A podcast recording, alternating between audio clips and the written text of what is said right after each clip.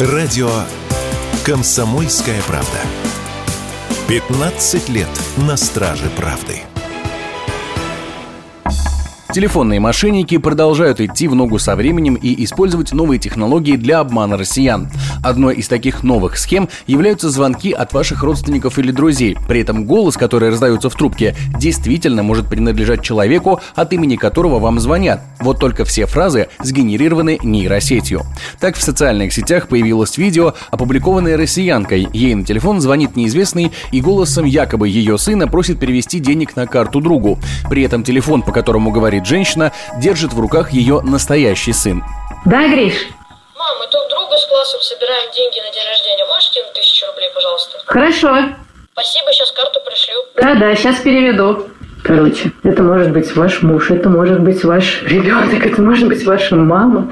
Реально искусственный интеллект подделывает голос, звонит с разных номеров и просит перевести деньги на карту. Вот, я, короче, в шоке просто. Автор видео признается, что поверила бы звонящему, если бы ребенок не лежал прямо перед ней на диване. К сожалению, подобные ситуации не единичны. Фразы генерируются из старых голосовых сообщений, которые отправляет человек. Злоумышленники получают доступ к мессенджеру жертвы и просто скачивают записи голоса, а после обучают на ней нейросеть. В январе этого года мошенники также генерировали голосовые сообщения от имени человека. Теперь же они перешли на звонки от его лица.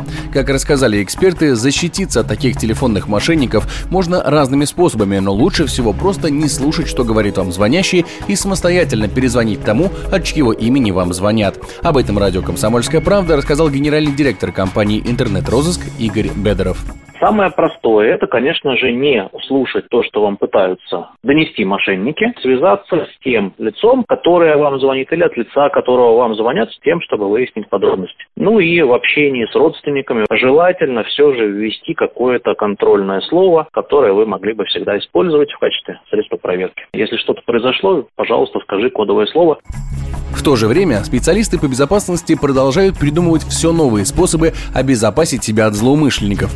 На сегодняшний день существует множество программ, которые помогают в той или иной степени обезопасить себя от мошенников, например, определители номера. Но ученые из Кубанского государственного технического университета пошли дальше. Они разработали нейросеть, которая может распознать сообщения, присланные на ваш телефон, и проанализировать их.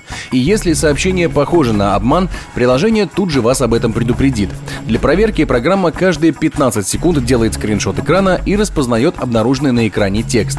Однако некоторые специалисты отметили, что хоть идея у приложения и неплохая, но вот реализация вызывает вопросы. К тому же никакая программа не даст стопроцентной гарантии безопасности, поэтому последней преградой на пути мошенников всегда остается сам человек.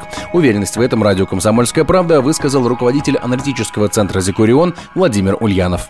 Постоянно вот давать доступ к своему устройству, постоянно делать скриншоты, непонятно, где они могут оказаться потом. Кроме того, постоянная работа программы приведет к существенному увеличению потребления ресурсов. Эта идея, ну, о том, что необходимо бороться с фишингом, она не нова. И, в принципе, определенные решения, они уже есть. Конечно же, стопроцентную защиту никакое техническое решение, никакая программа, она никогда не обеспечит. Человек сам в каждый момент времени должен иметь в виду, что его могут обманывать или постараться обмануть.